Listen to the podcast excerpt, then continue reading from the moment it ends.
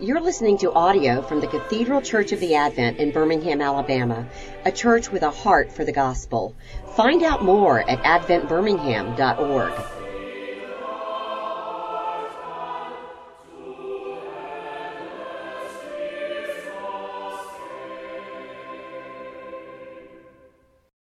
In the name of God, Father, Son, and Holy Spirit. Amen. The first house that I think I could ever remember living in, we've lived in many houses as a family of six growing up um, with my father moving around for ministry. The first house that I really have memories of was a house at the end of a road it was actually on a circle, Victor Circle, and um, my three siblings and I could ride our bikes and play actually in the street with, without being unsafe. And I even remember playing with this whole gaggle of children. My best friend and I were on the younger fringe of the gaggle, and so I remember having to be put to bed while it was still light out and hearing the bigger kids playing in the street um, and not liking that. Um, but one of my favorite things about those memories and those years, one of my favorite things to do with that whole group of children was to play hide and seek. We would use all of the yards of all of the houses in the whole circle, and um, so it was a big field, playing field, and I was really good at hiding. I would find like the best hiding places. And I usually won the game. I was usually stuck there waiting for a really long time. Sometimes I would, um, I would, uh, my own weakness would mean that I had to go take a comfort break in one of the houses. But I would stay there for a really long time. If that wasn't the reason why I left my hiding spot, I would get to hear those final words marking the end of the game. Come out, come out, wherever you are. So I loved hide and seek. And I find in this passage from Mark 7, that's our gospel lesson for today, there is a beautifully confusing aspect to it um, that could only be described as a game of hide and seek with Jesus himself. If you have your bulletin and the passage is written right there, if you want to open your Bible to Mark chapter 7, you'll see in, at the very beginning right there, as things open up, we find in verse 24 that Jesus did not want anyone to know that he was in a house in Tyre and Sidon, yet he couldn't be hidden. A mother in desperate need finds him out, entering the, even the house where he was staying. And rather than healing her immediately, Jesus pulls back. She inclines in faith and great humility. And then uh, Jesus casts the demon out of her daughter, even while he's not present with the daughter. But he hide, he had been hidden. And in the second part of the passage, Jesus heals that deaf and mute man, but he tells him and those watching to tell no one about what he'd done. Mark records it so beautifully. The more he charged them, the more zealously they proclaimed it. Good news cannot be kept secret.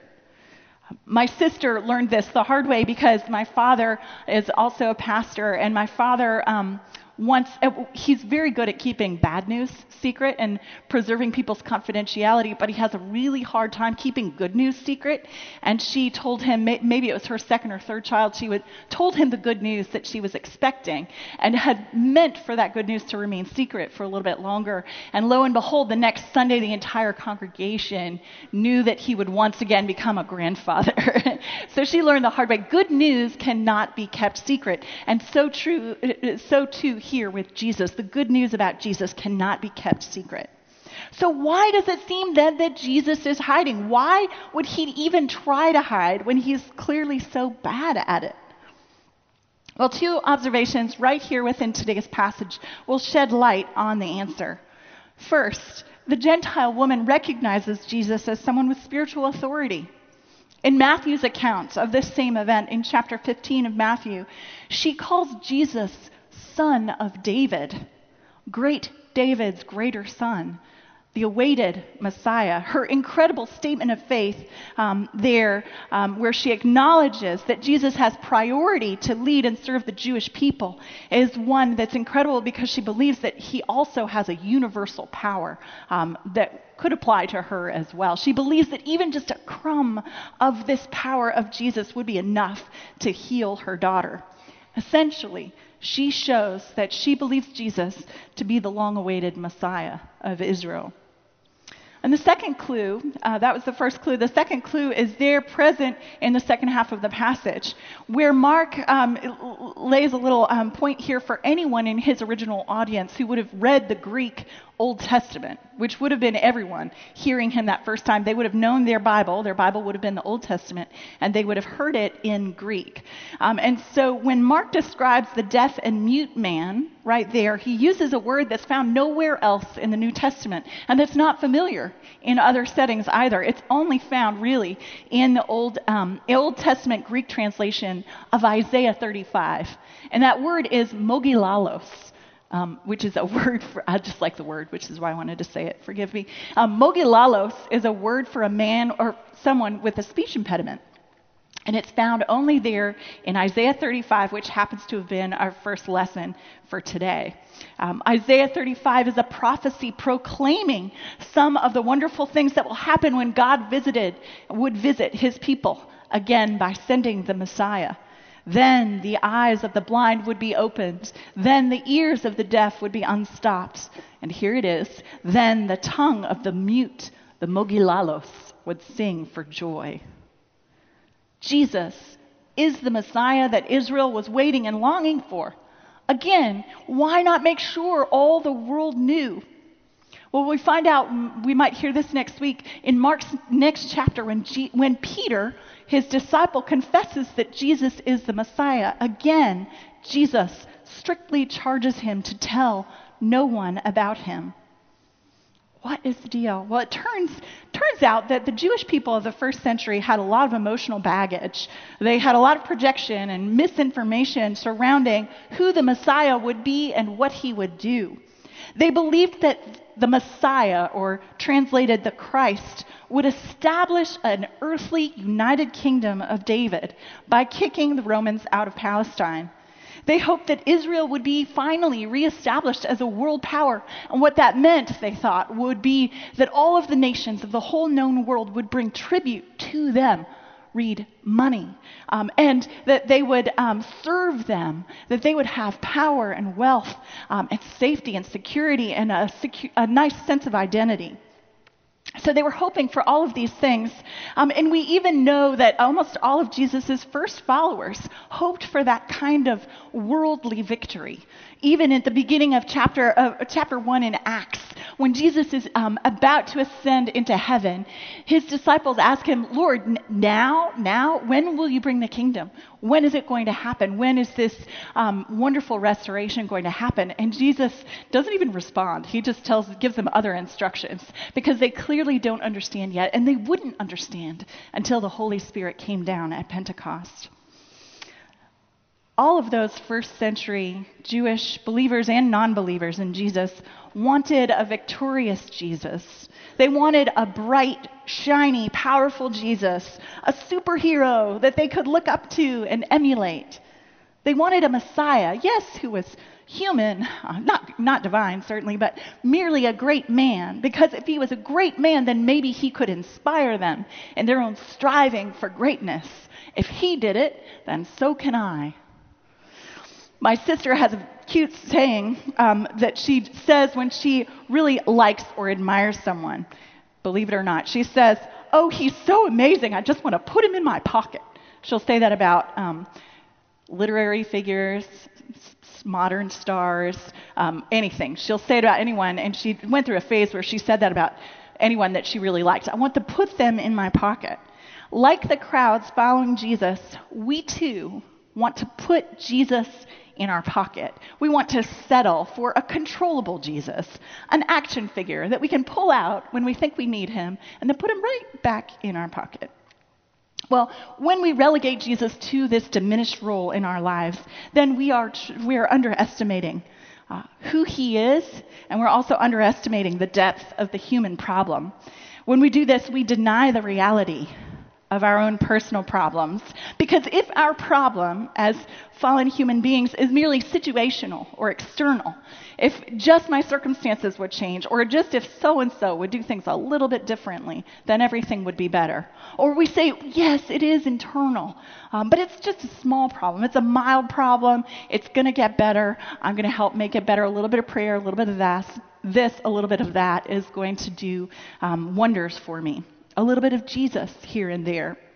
So if all we need is to become slightly better people, we'll tell ourselves, well, all we need are a few Sundays here and there, a 15 minute um, morning devotional every day. We'll relegate Jesus just to those days and hours and segments of our schedule. We'll put Jesus right there in our pocket, and all will be well.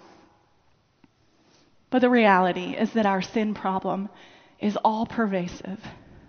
It affects every aspect of our being, it affects every moment of every day. The great Martin Luther, who had so much wisdom, all of those years of study, the power of the Holy Spirit, such a great theologian, a, a, a trailblazer with regard to the Reformation. who's so wise and so accomplished but his last known written words were, We are all beggars. This is true. In Mark 7, the Syrophoenician woman falls at Jesus' feet and begs him to free her daughter from the grip of evil. The friends of the mute and deaf man beg Jesus to lay their hands on him. These people are realistic, both about the depth of their own need and also about the height of Jesus' ability.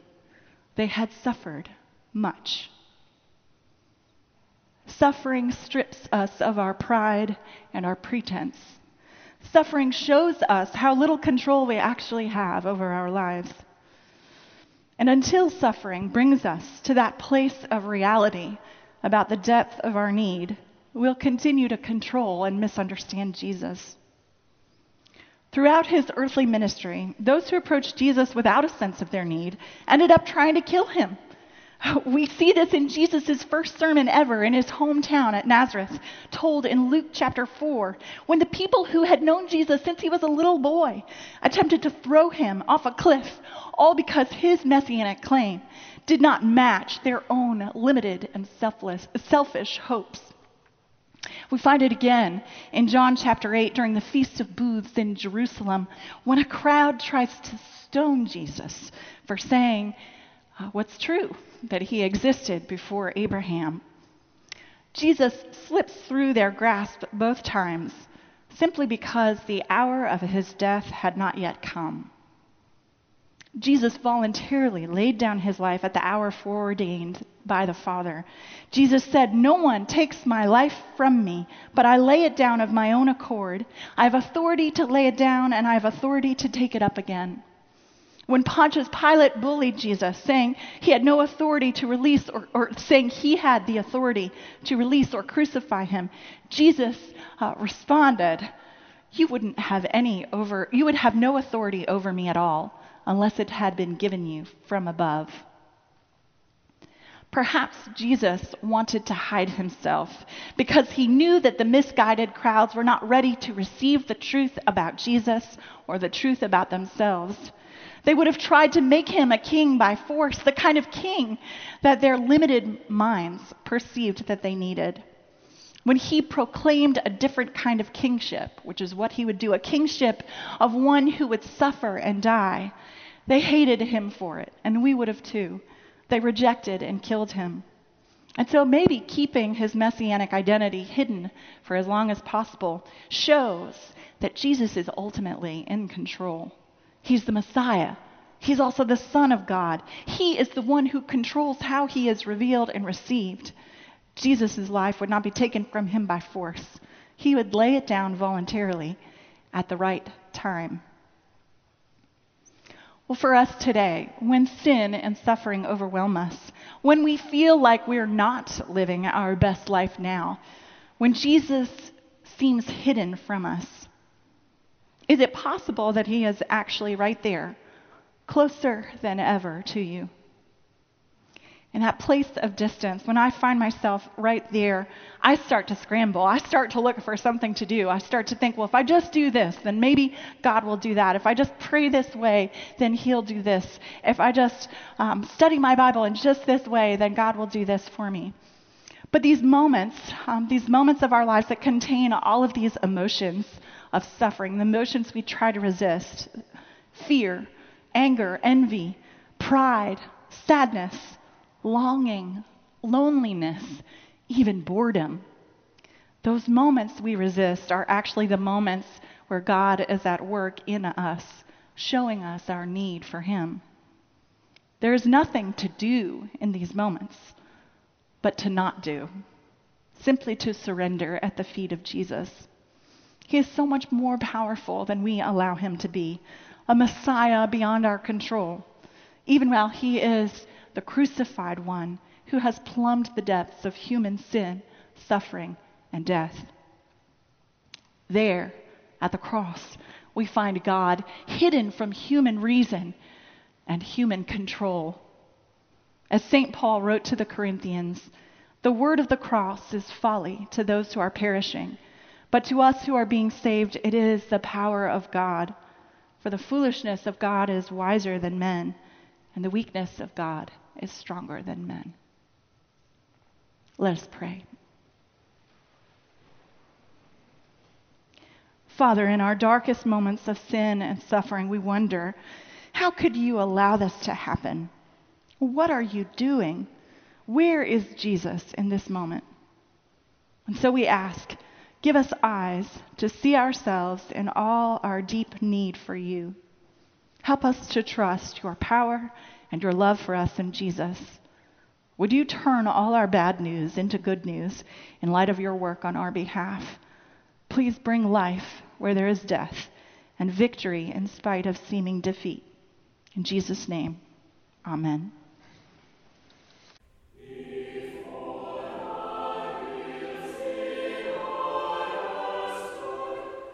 You've been listening to audio from the Cathedral Church of the Advent. If you live in Birmingham or find yourself visiting, we hope you'll join us at one of our Sunday services. Find out more at adventbirmingham.org.